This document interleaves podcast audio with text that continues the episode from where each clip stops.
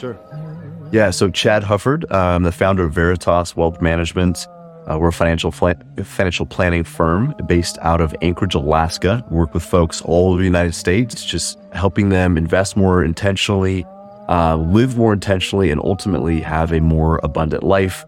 We partner with firms like Dave Ramsey and others, uh, just just to make sure that we can help people apply those principles to their own specific financial goal. Wow! And you man and your fund manages five hundred million dollars. Our, our firm. Our firm. Yeah. So we don't we don't actually have our proprietary funds, David. It's a good question. Um, we help people with the, the investments opportunities that are already available to them in a lot of in a lot of situations. Like, for example, if you work with a company and they have a 401k, they're only going to allow you to work with certain funds inside that. So we take the options available to people, help them find the most optimal funds that they can access. But most importantly, help them become better investors, which is a completely different thing. So, a lot of financial planners are out there trying to help people find more optimal investments. But helping people become better investors is an actual change to the individual themselves. But what sets us apart is helping people look at and behave differently with money and investments and actually become a better investor in the process the 500 million is the amount of money uh, in total of the people that you're kind of advising. Yep. We yeah, we manage it, but we're managing it in typically individual accounts. Oh. So we don't have this big fund with half a billion dollars in there. We have individual families with individual accounts that aggregate to about 500 million. But some of that is in IRAs, some of that is in 401ks, some of that's just in individual brokerage accounts what we try to do is really look at what is somebody trying to build long term? Like, what do they really need, David? Mm-hmm. And then use the right tools to get them there rather than saying, hey, here's the tool. Let's see if, if we can figure out a, a use for that in your life, which is makes it a lot more fun for us because we're not we're not tied to any one fund or any one company or any one investment strategy. We find what's going to work best for you and your journey and then go out and find those tools. So it's again, it, it's it, you know we're, we're not inventing new treadmills. We're just getting people to run on them. I like that. So somebody comes to you and they say, uh, you know, Chad, I have ten million dollars, you know, and then you ask them like, what do they want? Like maybe if it's a young guy, he wants to be more aggressive. So it's kind of you start making a profile out of that person, and then kind of ha- having a strategy tailored to them of where to invest um, potential mistakes, all this is this kind of how, and then they don't give you the money, they put the money where you tell them to. Is that how it works? So it, it is, yeah. So we do set up accounts. Mm. We do like open up accounts, or sometimes they do have direct accounts with us. But sometimes with again like a 401k, they until they leave the employer, that money has to stay there. So they're like, hey, here's who I work for. I've been put into this 401k for, for 20, 30 years. I'm not going to retire for two or three more years. What do I need to do with that until I can actually move this into an IRA with you guys? Um, actually, just had that conversation uh, with with a guy that had a Vanguard 401k this 30 minutes ago, and we're just like, okay, so here's here's the limitations that you have inside that account. Here's the tools that you can access. Let's pick the best tools based on what you're trying to build and back to your what you said earlier about like how does this process even start? We don't ask them about what they want from their investments until we know what they want from their life. So it's we're looking at tools to build a better life first. Too many people, and this sounds really weird because investments are what we do, but we're starting from life goals first. And a lot of times we're asking people, what is the job of this money? Is it for an inheritance? Is it you know, maybe it's a business owner that wants to to expand and buy out another business in five or ten years, or uh, buy a building. You know, they're renting and they want to they want to buy a huge warehouse, but it's eight or ten years down the road. Um, they want to buy out their partner in 15 years, whatever. But a lot of times it's retirement. It's people don't want to have to work every single day for the rest of their life. So it's building financial independence from a paycheck. So we ask them, you know, what would your life look like if you never had to go to work ever again? Like what what would wake you up in the morning? What would challenge you? What would invigorate you? What would make life meaningful if you no longer needed your job? And get them to talk about more life goals and what is what meaningful purpose would look like to them. And then we figure out the financial goals around it. And then we figure out the financial tools that we need to accomplish the financial goals to ultimately accomplish the, the, the life goals. Because this is, again, this is about living in freedom and abundance. Wealth is just a, a tool to help people attain that. But if people don't know what's deeply meaningful to them and what gives them a sense of freedom, more money doesn't help. It's like giving somebody who doesn't know where they're going a faster car. You're just going to get lost quicker. Like it doesn't really help. And you act, we, we run into wealthy people, David, that don't really have a strategic use for their money and they're trying to solve the problem with more money and what they really need is more direction yeah because if you ask somebody the initial question i asked you like uh, of how like what do they want obviously everybody's going to say more money but that's mm-hmm. kind of why you ask this other question to get a better perspective and uh, and then tailor to the goals which is really the you know the uh, the fundamental underlying situation that kind of needs the solving versus you know just more money. Exactly. It's what is the what is the job of this money in your life? What does the money need to do for you? And some people don't know and some people need help unpacking that and again like for some people it might be an inheritance. It might be like hey I, this money over here is for my own financial security. This money over here i don't think i'll ever need but i've worked hard for it and i don't want the government to take it all. You know i want that to go to my grandkids. Um, so they might have two different financial objectives within one financial plan, and that's totally normal. But you know, it, it, back to what you said, like if you don't have a strategic use for your money, if you don't have a job, getting more of it doesn't solve any problems. In fact, it can actually be terrifying for some people because they told themselves, "Hey, when I hit a net worth of 5 million or 10 million, like then I'll feel safe, then I'll feel secure." and it doesn't happen. And they hit those numbers. And because they don't have a use for that money, what they're worried about is losing it. They're not worried about how to use it. They're worried about losing it.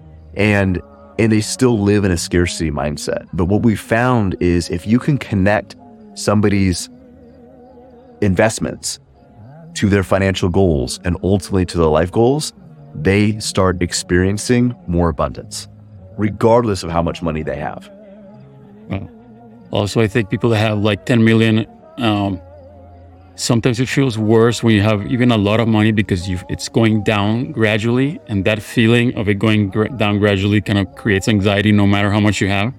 Versus, like, I guess what you, you do is kind of create some type of way that it starts maybe like some investment that is like a gradual increase and then that can sustain their goal of you know 10 million being enough. It's like 10 million, but well invested, year uh, yielding back some money, not just 10 million sitting in the bank, going slowly down every year, right? So you, what you brought up is a crucial point. My industry talks about an accumulation phase and then a decumulation phase. Like you build up all this money and then you gradually spend it. The problem with that is twofold. Number one, at some point, there's nothing left. So you have to die soon enough before you run out of money. I don't think somebody dying should be a part of anybody's financial plan. Like I need to die by a certain date in order for my plan to work. It's bad perspective. it's just it's just a it's a miserable, depressing way to start planning, right? But here's the other thing: is for people who were wired naturally as savers, it's really hard to think of themselves as, well, I used to be a saver, now I'm a spender. So here's how we've here's how we flip this. We we teach people to think about building wealth as planting an orchard.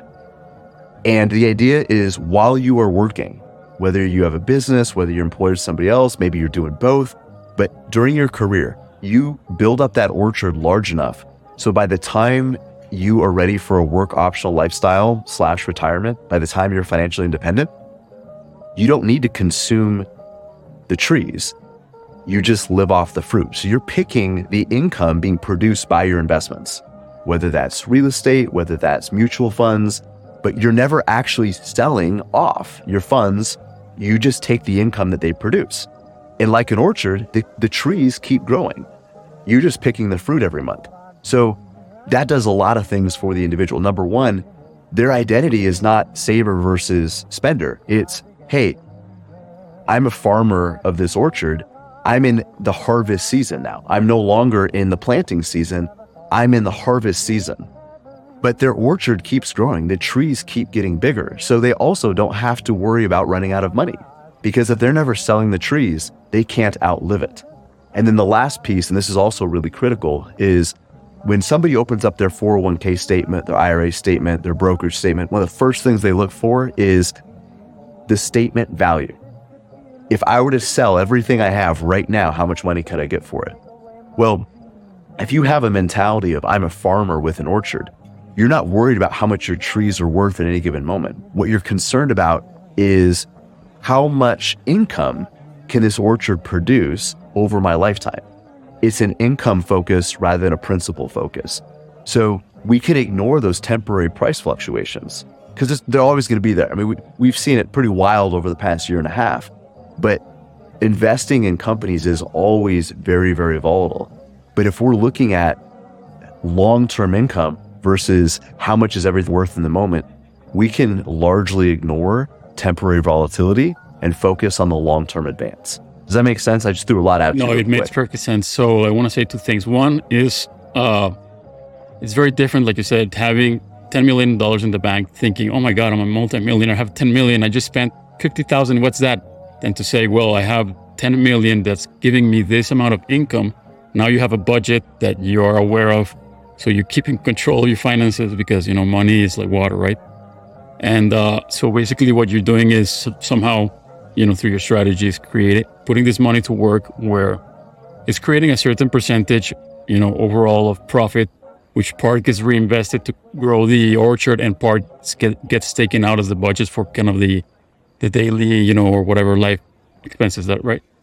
Exactly. And we look about the sustainability because there's, there's two issues in long-term financial security. There's duration and direction. What I, here's what I mean by that.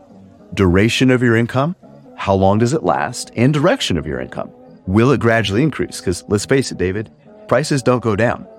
We, we are living in a rising cost world. We need to have a rising income in retirement. So we look at duration and direction of income. And then we tell people, okay, this is a sustainable amount of income. So let's just use your example. You know, somebody with a $10 million net worth, we, we look at our formulas, we look at their specific strategy, their needs, and we say, okay, one and a half million dollars, uh, or not one half million. That's, that, would be that'd be too much. But you know, maybe it's uh, you know, uh, half a million dollars a year or something is a sustainable income based off of that. So yes, your orchard is worth ten million, but your income, what you're living off of, is going to be this smaller piece. So to what you just said, it, it keeps them from thinking like we have $10 million to spend. It's like, no, you, you know, you've got maybe $40,000 a month you can spend, which is still a lot, but you don't feel like you can blow through this giant piece because what we don't want is somebody stealing from the 80 year old version of themselves. So it keeps them, it, it's, it, it kind of keeps them somewhat constrained so they don't overdo it. And it also gives them a very clear message of here's what you can enjoy today without stealing from the future. So when they go on the vacations, when they buy the Porsche, when they do the things they've always wanted, they don't they don't have that guilt like, ugh, am I stealing from 80 year old version of me or am I going to live too long and I'm run out of this? No, this is sustainable. So this amount of income that you're getting every month, every year, enjoy it because just like an orchard, the trees reproduce that every single year. Yeah, yeah. So I wish I would have met you before I blew all my inheritance money. But um, you're asking great questions. I mean, the way you're thinking about this is absolutely correct. It's very different though from how a lot of people think about it, where it's almost like they have a fixed amount of money and they just gradually burn through it. But then what happens if you live longer than you're expecting to? What what happens if prices continue to rise, which they almost certainly will? And people run into a lot of issues 5, 10, 15 years down the road when now they're too old to go back to work that they could have addressed in their 40s, 50s, and 60s before they stopped working. So trying to get people to solve problems before they're facing them. That's a huge part of what we do. And that's basically that's even more important than all the investment you know just simple mindset and you know mistake avoidance can be more profitable than the most advanced quantum you know george soros black box algorithm you know just the basic of human you know mistakes that temptations you know that we're i mean you can anybody can think they're smart but when you got money like suddenly you know you're not that smart and and you don't we're very easy to make mistakes when with money as human beings, right? Money is a very emotional trigger, right? And it, it is hard to make money decisions without emotions getting involved. When emotions get involved, we're more likely to make mistakes. So you said it. I mean, we, I'm just going to kind of make it punchy, but we are mistake managers. That's a huge part of what we do is keeping people from blowing up their own financial house, helping people avoid those costly mistakes that are so prevalent. And it's not a knowledge issue, it's a behavioral issue. And it's not, it's not just in finance. So there's a McDonald's right next door to our office, there's a subway on the other side. So I'm watching people all day long make bad health decisions based mostly off emotions because it's what they want in the moment. Everybody knows a McFlurry is not healthy, but they're going to go in there and they're going to order it anyway. And they're going to they're going to put a cost on their future self just to have a little momentary pleasure. With investing or finances with money, sometimes it's momentary relief. People like, oh, this market is so crazy. I just want to be in a safe investment. And they sell off companies at a discount to move their money into cash that gradually gets eaten by inflation. But what it does, it gives them momentary relief. It's an emotional decision, but it's a huge mistake. So yes, to your point, we absolutely do that. Managing mistakes is is maybe the single most important thing that we do because it doesn't matter how good your investments are, doesn't matter how good your plan is. If you don't follow it, if you blow it up, none of none of that that rest matters. That's the whole thing goes two. up in smokes. Yeah, yep. everything you is step one. Once you get that, then you can worry about step two, which is the other you know stuff.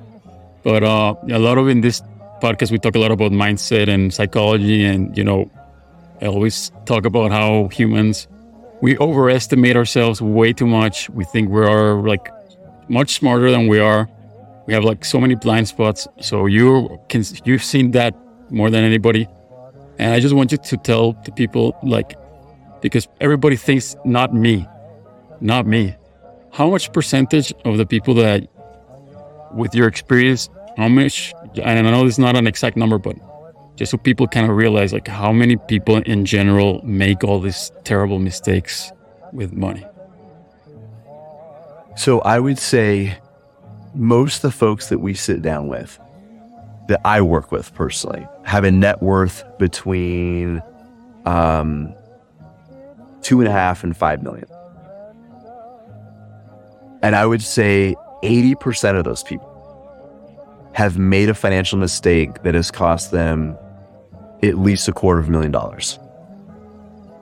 So that's what I was thinking. It's probably around the 80%. It's probably the the rare individual that does not mess it up. And I also think the more money you have, probably the the more mistakes you have because the the I don't know the emotions, the mental loopholes get also bigger in a way. Because if you have two million, you're more careful because it's not a huge amount. But if you're like Mike Tyson, like getting like 50 million, 100, then suddenly it, it kind of gets spiral even more out of control, right?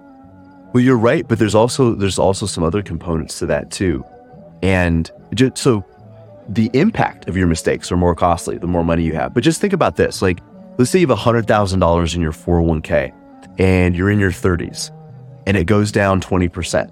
It goes down 20,000 that hurts. Nobody likes to see that, and it's painful. But as a 30 year old, you're thinking, I'm not going to need this money for 30 more years. You know, I have time to build it back, like whatever. But now, fast forward that same person, let's say they have 5 million in their 401k, it goes down 20%. It's the same percentage, but now it's not 20,000. Now their account is down a million dollars. And maybe they're two years away from retirement.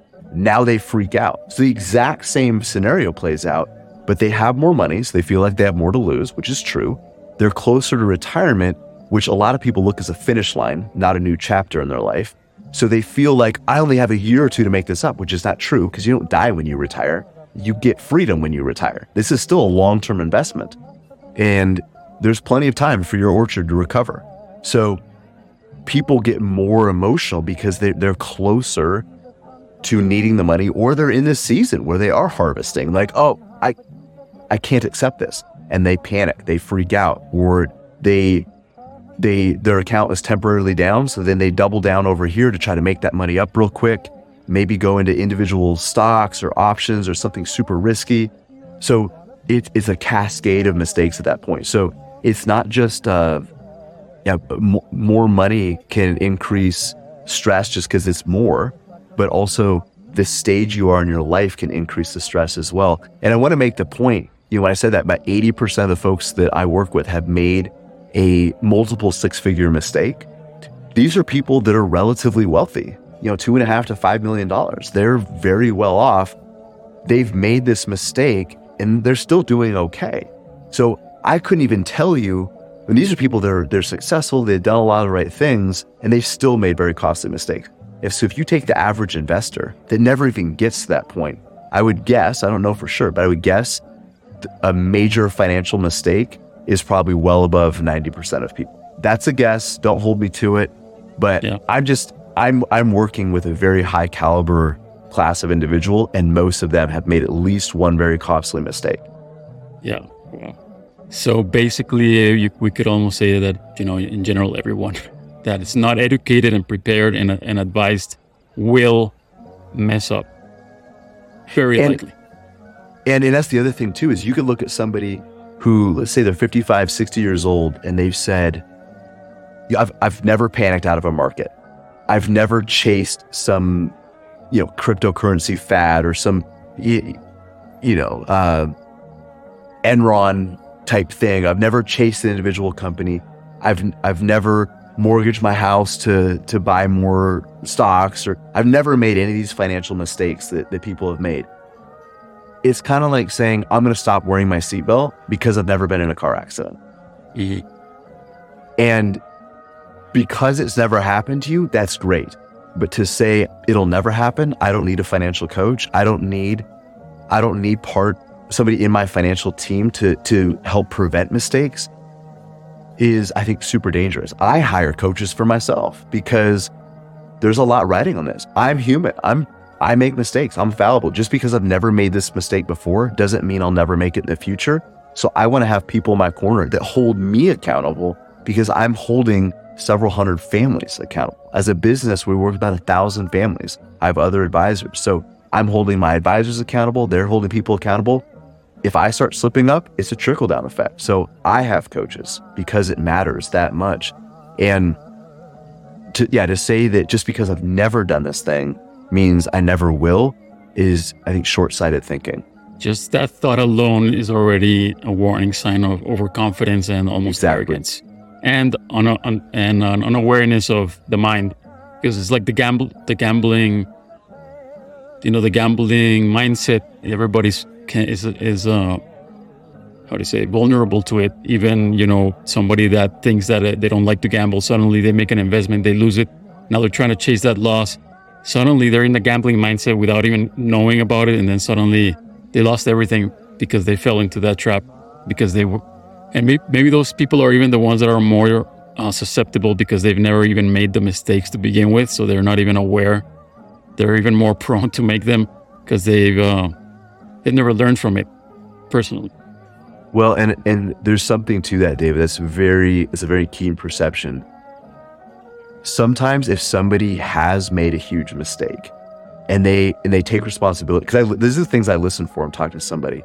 If somebody blames on the stock market or blames on their employer, my employer didn't give me very good 401k options, or the stock market did this, or Joe Biden or Donald Trump did this to me if they're not taking responsibility, that's a huge red flag. I want them to take ownership. But if somebody's made a mistake, and and I've had people get emotional. I've had tough, roughneck oil field guys that are blue collar millionaires start to tear up talking about mistakes.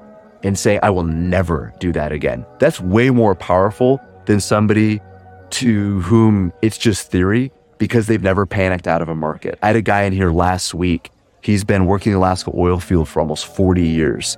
And he we're sitting there, we're going over his stuff, and he's like, I've never seen how much my mistakes have cost me before. Thank you for showing me this because I will never do that again. And it was this huge moment for him.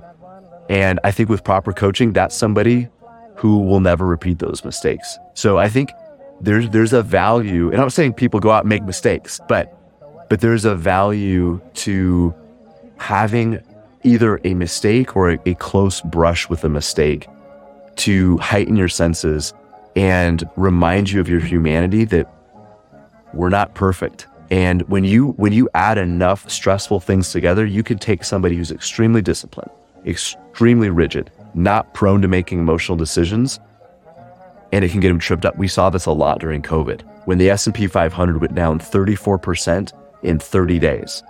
And it wasn't just a monetary thing. People worried about their health, their families, they were isolated, people were dealing with depression, and you get you get all those things stirred up into this toxic stew. People I thought would never make the mistakes they did blew up their financial plans because there was stress coming out from all sides. And you, I mean, you remember you couldn't get away from it. You couldn't go to the store. You couldn't, you couldn't go to a business. You couldn't go anywhere and not be reminded of what was going on. Back in other recessions, you could take a break from it. You could get relief. Yeah, maybe your 401k is down and maybe, maybe your job was on the line, but it didn't affect every aspect of your life. But with COVID, and hopefully something like that never happens again, but it was completely unavoidable. It was in your face all the time, reminding you how scary the world was. People couldn't get relief from it, and eventually they just got worn down and they made mistakes. It was it was like volatility fatigue. Yeah, I have a theory that um because you know everybody talks about the rule number one of of investment is to protect your investment, right? You know, Warren Buffett. So many people have said that, but I've said I think that um that is true, but there's even a bigger rule, uh, which I call rule number two, but it's almost more important than rule number one, which is protect your emotions. Yes. Because if you don't do that first, then you can't do rule number one, right? Like your emotions will first determine everything else in terms of your investing strategy. Like if your emotions are out of whack, you just forget about everything else, right? That is super critical. Oh, you got some great insights. Um, do you want a job? No, I'm kidding. Um, no, it's it, it is. If you if you can't think right, you can't act right, or at least you can't act right sustainably. And that's why we focus so much on mindset, because if you if you have somebody who doesn't have the right mindset with money, and they make more money, money just magnifies character. So if you have character flaws, if you have mindset flaws, more money usually magnifies those things. It doesn't fix them. If you if you don't know how to drive and I give you a Ferrari, that doesn't fix the problem. It just means you're going to wrap yourself around that telephone pole even faster. So, if if you don't have this skill set to drive your own emotions, adding more money to the equation is like putting a driver in a Ferrari. It just makes it so much worse. So, managing emotions I think is one of the most critical, but also one of the most difficult pieces to investing. And if you look at everything that's going on in this world in my industry, in the financial industry, it's all very logical. It's all very formulas and mathematics, and charts and graphs. There's nothing wrong with that. But when people start getting emotional, whether that's fear or greed or anger, whatever, the the thought processes start shutting off. The the prefrontal cortex, the, the part of our brain that actually processes logic and reason, it, we can see this through functional MRI. Sorry, I'm nerding out a little bit right now. We can see this through watching the brain act in real time. There's less blood flow, there's less activity, and there's more activity in the limbic system, the kind of the, the, the lizard part of the brain, so to speak, where we process our emotions. And that lights up. So the prefrontal cortex, where we're thinking through things logically, that cools down, our emotional centers light up. So what I'm trying to say is when we get emotionally charged about something, we literally stop thinking about it. And that's what my that's what the financial industry misses. We're so focused on the math and the logic, and we miss the emotional part. And a lot of that has to do with the ego because people think immediately they start getting into the world of investing and immediately their ego starts to go up because they understand charts, they understand investment. And the, and um and nobody talks about like you said, everybody's talking about the charts, the math, the this, that, and nobody's talking about this super important uh, core, you know, flaws of humans in the world of investment. That's like that's not sexy. That's kind of I want to feel like I'm the smartest guy in the room. I, I want to have charts on my screen. I want to, you know, be the next, you know, whatever, Wolf of Wall Street. And that's the guy that's going to lose all his money, you know. So, so uh, it's and even in the trading world, like everybody talks about, oh, psychology is so important. You, but you grab on, you count how many books there are of math, algorithms, you know, theories. This amount, how many books are there of, you know, psychology and investing is like this. Right. Well, and there's a book by Morgan Housel. We'll give him a little shout out here. Morgan Housel wrote a book called Psychology of Money. It is absolutely fantastic. And it talks about that connection and how irrational very, very, very smart human beings are with money. And I also want to point out something you mentioned Warren Buffett earlier. He's incredibly intelligent, don't get me wrong. But what he's done, two major things have made him so successful. Number one, he has surrounded himself with very, very intelligent people that hold him accountable. This is what we were talking about a few minutes ago. Realizing that he is, at the end of the day, still human. So he's entire career surrounded himself with very, very intelligent people that make sure that he doesn't veer off the path. And the other thing that he's been able to do that not everybody can probably do um, he is almost robotic about his investing decisions. He can make billion dollar decisions and have almost no emotion. I don't know if he's kind of disconnected in his brain, there's some wiring stuff, or it's something he's trained himself. And that's something that's hard because the average person can't do that. 99% of people can't, and the 1% that can probably have some sociopathic tendencies. We won't get into that. But Warren Buffett is almost completely emotionally detached from investments so you combine those two things, that's what's made him so successful. But for the people listening to this, you may not be able to completely detach, but what you can do is surround yourself with those people that can call you out on it when your emotions get high. So, no, you can't be Warren Buffett, but out of the two things that he's done to make himself successful, you can at least do half of them. Yeah, no, totally. And, and, do that before you realize that you're not the exception to the rule and then you're in you know in the streets you know, just be smart, right? Um, yep. And yeah, I've, I've always thought Warren Buffett must be some type of psychopath or sociopath. Like there's something wrong with him because also his level of patience is just on, you know, just extremely insane. Like, um, so uh, there's there's something, but then he's giving advice to people as what he does, but but nobody's like him. So I don't know how. I don't like his way of investing because I think it's. I don't believe in. Uh, speculation. I think that's a way of gambling, but and it opens up too many laws of you know mistakes that we can make. So I like more to think about stuff in a more method, taking into account how unreliable our own mm-hmm. opinion is, you know, about what we think is going on, right? But uh, so I want to get into you know let's talk about now the other part of investing. So we talked about psychology. Uh, what you know, so we're in the year 2023 for people listening to the future. Right now, you know, what is kind of hot? What is like a performing well, or I don't know what is the way that, um, how do you see kind of investing right now? I mean, obviously, this is not financial advice, but, you know, uh, maybe in this crazy world, is there some asset that's kind of performing better than others or? Let me let me try to break that down into maybe a couple different answers. So number one, the best investment for you is the right tool to build your financial house. So it, it is not one size fits all. Um, it should not be like, hey, this this one idea, one plant works for everybody. Uh, whenever I hear that, I always cringe. I always think, what's coming next? You know, um, great returns, no risk. You know, your grandma can have this, and your your 20 year old grandson can can use it too. Whatever. Um, but as a general rule, I believe investors should be owners and not loaners. Owning companies has historically in the United States been the best way to build wealth. Owning And- through stocks.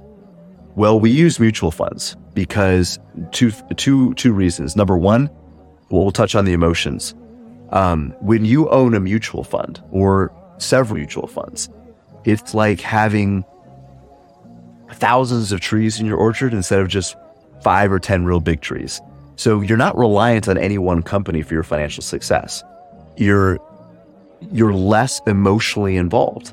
Now, you can still have a, a investment of mutual funds, very, very good mutual funds, go down 20, 30% temporarily.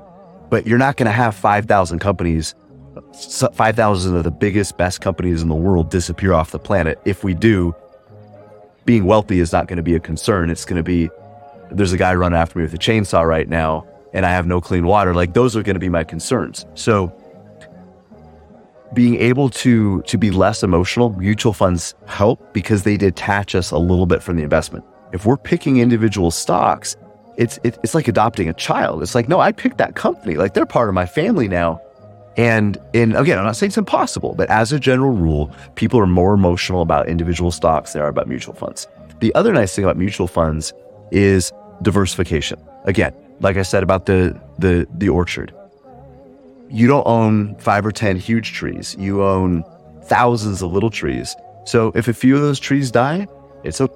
Um, you're not as emotionally invested, but you're also, you're literally not as financially invested. The simplest way to say it is you don't have enough money in any one thing to make a killing. You also don't have enough money in any one thing to get killed. And that's that's the critical piece. It's sustainable. And sometimes people have created great wealth inside of a business or something like that. Maybe they did buy Amazon 20 years ago, but now they have to make it sustainable, which means we've got to spread out that risk. We don't want your financial future resting on one or five or even 20 companies. Doesn't matter who the companies are. Um, some of your audience probably won't even remember Kodak, but Kodak was a film company back when we used to record pictures on films, not phones. And they were one of the biggest, most influential companies in the world. And they weren't able to pivot. They think of Blockbuster. Think what Netflix Netflix tried to sell themselves a Blockbuster. Blockbuster's like, yeah, whatever, we don't need you guys. Look what happened. And then you have companies like Enron, who was built on a house of cards and lies. So there's plenty of examples of companies that people th- thought were either too big to fail or the biggest thing, the best thing since sliced bread. But if you have enough money in any one company to make a killing, you also have enough money in any one thing to get killed by it. So we're talking about building wealth slowly, not trying to get rich quick. And mutual funds are a tremendous way to do that for those two reasons. Also, there's a difference between what people do when they're wealthy and what people do to build wealth. When if if you are worth $10 million or $100 million, you can buy individual companies and still be fairly well diversified. You can buy real estate, you can buy private companies, you have more money. But somebody who's just starting out, maybe their 20s or 30s, or maybe most of your wealth is wrapped up in your 401k. Mutual funds allow you to invest in some of the best companies in the world without having a ton of money yet. And we need to remember that yeah, what somebody is doing once they're wealthy isn't necessarily the path to wealth. And you know, just think of people, you know, driving the nice cars and going on the fancy vacations. Like that's great once you're wealthy. That's not how you get wealthy. You get wealthy by by driving cars that are 15, 20 years old and investing your money. And you know, somebody somebody that has mutual funds can invest just like somebody who's Warren Buffett. You can invest like Warren Buffett through mutual funds. Now, are you going to be able to be as good as him? No. Are you going to be able to do some of the things that he's doing, turn around companies? No. But you can still be involved in his investment process through mutual funds. So um, that's a really long-winded way of answering your question. But when you said like what is hot right now, I'm I'm far less interested in what is hot right now, more interested in what has always worked. But what I will say is this: for the last year and a half, some of the best companies in the world, both US and internationally, have been on sale. People have been worried about inflation, been worried about a recession that has pulled prices down. The people on Wall Street are calling it a crash, calling it a bear market. But what's the what's actually happened. The the real situation is that we have some of the best companies in the world on sale right now. So I see that as a tremendous opportunity. Does that mean they're hot? Does that mean that we're going to have a great end of the year, great first quarter 2024? I don't know. I also don't really care. I'm more worried about what the next 5, 10, 15 years is going to do more than the next five months. And when I can buy the best companies in the world at a discount, I'm going to get pretty excited. But it's very dangerous because at the same time, it's things that are, you know, they say don't catch a falling knife, right? So how far are they going to go before they can start going up? That's the tricky part, right? And then, mm, well, one thing that I always think about, about, you know, investing in all this is like there's a strategy and then it's like a circle, like a Venn diagram. The strategy is one circle and then the ability to mm-hmm. execute it is another circle. And then the two kind of connect. And depending on how difficult it is to execute it, is how much early it overlaps. Some some strategies are genius, but it's like so hard to execute, which makes them unusable. So what I like about what you're saying about the mutual funds is it's a very good strategy and very easy to execute, which is going to improve its success rate because that's people don't think about the you know how you know and also the even if let's say you're the most i don't know let's say that you you you don't change it or you execute it perfectly how much are you going to suffer you know pulling your hair out during the whole period so it's we also want to don't you know we want to sleep well so that's how what's the price of that you know maybe you have to sacrifice huge gains but you're to be safe you're to be relaxed you're not to be on the edge of your seat like 24 7 for years you know, for for extra, you know, percentage. So you're right. Mutual funds do offer high application. It's it's fairly simple to execute. The hardest part about long-term investing though isn't making the investment, it's staying invested. It's riding the course in the middle of storms when everybody in the media is saying that the world's going to hell in a handbasket. So it isn't making the investment, it's staying in the investment. So I think anybody can join a gym but actually going and showing up every day. Like that's the hard part, right? Um, yeah. But I want to, I just want to mention too, it, it is scary out there. And you, you talk about catching a falling knife, and that's what investing can feel like sometimes. But it's more true in individual stocks. And I'm just going to give you an example. If you invested in the S&P 500, which is the 500 largest companies, publicly traded companies in the United States, um, and you can't invest directly in them, but there's indexes or index funds that kind of follow them. But just let's say, let's say you could buy the S&P 500 index and you put a million dollars on October 9th, 2007. That was the day that we started the financial crash. Now, we didn't know it yet, but that's that's the day we peaked. So, you talk about the worst financial crash since the Great Depression. That would be the, arguably the worst day to invest. But let's say you did it you had the worst in luck. You, a million dollars you pushed in to the S&P 500 October 9th, 2007. By March 9th, 2009, that million dollars would have been less than 400,000. You would have looked like an idiot. You would have felt like an idiot. You've been pretty confident you probably were an idiot. Today, that same investment, even though we're in the middle of a market decline right now, this would be worth over $4 million. So even though you would have had arguably the worst time possible, you would have felt like you were catching a falling knife that was on fire, right? But if you stayed in it long enough, you would still look like a genius today. And that's the benefit of being broadly diversified in companies is that even if you have horrible timing, time heals those wounds. You just have to be patient. Yeah. And you said about Warren Buffett, that's he's incredibly patient. Goes back to his emotions a lot of people aren't patient enough to ride out those long term declines. Yeah, and I like that because that that uh, you know, the stock market always goes up in general. Always in general, right? Throughout history, it's always going up in general. But if you but if you pick and choose where you think is going to go up the most, that's where you expose yourself to, you know, those huge. So if you spread it out, then you're going with historically for I don't know how many hundreds of 100, 200 years, stock market always in general goes up. So I mean that's that's kind of the safest, you know, bet with you have to diversify in a very like like you said, not even twenty. I think that at least has to be yeah. Well, mutual funds. I don't know how many there are in each in each one, but it's it's hundreds. Hundreds, right? sometimes even thousands. Yep. So, so yeah. I mean, it, it's uh, because it only takes one second to decide to sell everything. You know, when you can't take it anymore, mm-hmm. And it's always in the worst moment possible when you when you kind of get to that.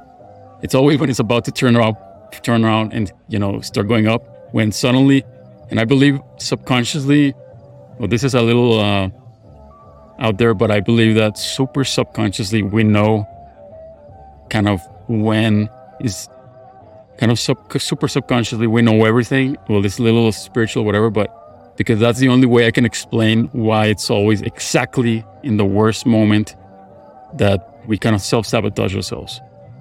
Because, for example, for me, one time I was like trading back in like 2016, and I went, I decided to go all in uh, with all the money I had at that moment, exactly like three minutes before a uh, flash crash. Oh my goodness! Yeah. So, so it was like the chances of that happening is like so insanely low that it's like the only way that I could come up with a reason that how I could have chosen that is like somehow subconsciously I knew, and I it was like so but anyway, that's that's my crazy theory about you know how much we can can't trust ourselves because it all even Steve Jobs himself, I think he sold like all of Apple exactly before it was about to go up. And it, I've seen this many times that it's like we choose the exact worst moment to to pull out. So and it only takes one second to kind of you know we're we're waiting a year in our strategy, kind of holding on, and it's like we can't take it anymore. We when we get out, and then it's like it only takes one second to, you know, exit and lose. Well, and, and, technology is great. It does so much for us on the investing side of things and in other areas of life. But to your point, it, it makes the mistakes easier to make because you can sell everything with a button click now. Just, just think about if it was like selling your house. If you have this mutual fund portfolio or stock portfolio, you're nervous and you're freaked out, but you have to hire a realtor. You have to put a for sale sign. You have to show people your portfolio. You have to talk them into it. Then they sign a contract and it takes another 30, 60 days beyond that to close. And it took three months to sell off your portfolio. You would have time to regain your, your awareness of what was going on. You get past the moments and you're like, okay, I don't want to do this. I was panicked. I got a little crazy. But with, with mutual funds, with stocks, with, with a lot of investments right now, you can do with a button click and it allows people to act in the deepest, darkest pits of their emotion. And that also makes the FOMO so much greater because yes. it's so easy to get in and write something. So it, it works uh, against us in both mm-hmm. ways, right? In the in the fear and, and the, the, greed. greed. But uh, yeah, it's extremely difficult. So um, so yeah, mutual funds is kind of your kind of the best, safest, you know, more time tested, uh, you know, thing people can consider. It's not advice to consider looking into. It's it's a way. Yes, it's a way. And mutual funds, of course, a very broad category too, right? There's you can have some mutual funds are better fit for some people than others, but as a general rule, it's a way for everyday people to make extremely strategic investments and to build wealth consistently and sustainably over time. And it's repeatable. And that's the thing. Like there's people that talk about how they built wealth.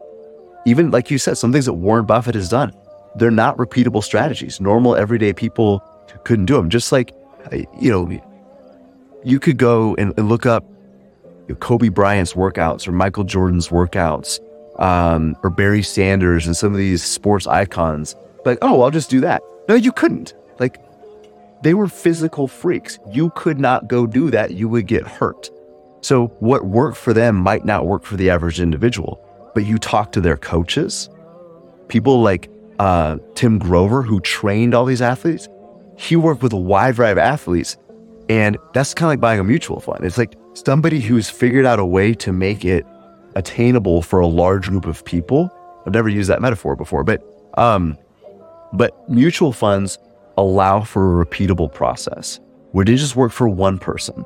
It's worked, it's built wealth for millions of people. So I'm not saying it's the only approach that works, but it's time tested and it can work for almost anyone.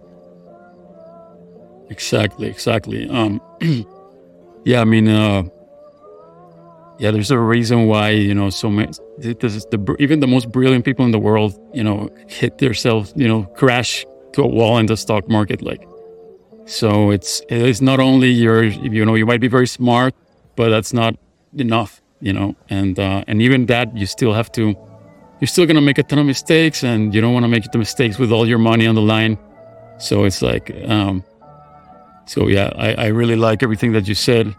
I mean, we're getting close to the end. I'd like you to tell, you know, people, um, you know, where they can find you, you know, maybe a little bit more or something else you want to tell about the service you're giving.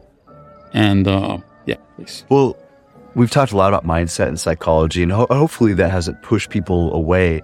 But I do want to remind people that what you do, your own behaviors, your choices, like that ultimately is the, the biggest driving factor whether you know your 401k is with Fidelity or Vanguard, or or whether you like this mutual fund company, that mutual fund company, um, or you know maybe you're going to do it a completely different way. But as an individual, the reason psychology and mindset matters because we are, as an individual, we are the biggest variable in our own success. And if you, as the individual, aren't looking at something the right way, doesn't matter what tools you're using, you won't get the most out of that tool. They won't be effective for you. So that that is a caution, but it's also an encouragement that take control of what you can do and don't worry so much about what you don't know. And for folks that want to learn more or they're intrigued or want to, want to figure out like how to apply some of these principles to your own financial path, our website is veritasalaska.com. If you have questions, you can email us at ask, A-S-K, ask at veritasalaska.com. Uh, we're also, we just started consistently posting encouraging, uh, educational, and empowering messages up on um, Instagram. So it's, it's new, but we've got a lot of content already in the in the works that we're just sprinkling out there that goes a lot in line with what we're talking about here today. So they can find us on there is veritas.alaska on Instagram. Great. I'm going to put everything in the show notes. So it's going to be there as well. But it's great that uh, people that are listening can also search it right now. And um, any last words you want to say before we go, or that that was everything? You know what? That was most of it. And yeah, your your future is too important to go at it alone. Surround yourself with the right kind of people that are going to hold you accountable, encourage you, keep you moving in the right direction. That's awesome. Chad, it's been such a great conversation. I, I really enjoyed it. Uh, I learned a lot and uh, I'm really happy that you know you're helping people, you know, keep their money and grow it and you know live a good life. What's the point of working all your life and then getting to the retirement and then just make all these mistakes and like that's kind of extremely depressing and you know tragic. So, you know, you're doing a great service to people and and. Uh, so I invite everybody to, you know, go check out your website, email you, you know, learn, ask questions, you know, get to know him, uh, the company, and you know, start, you know, uh, being smart with your with your hard-earned money, right? Well, it's been my pleasure to be here again. Thank you so much for having me. Really enjoyed this conversation. Hopefully, it was valuable to you and your listeners. Thank you, Chad. It was. Well, we'll keep in touch. Thank you so much, and uh, have a great day. Take care.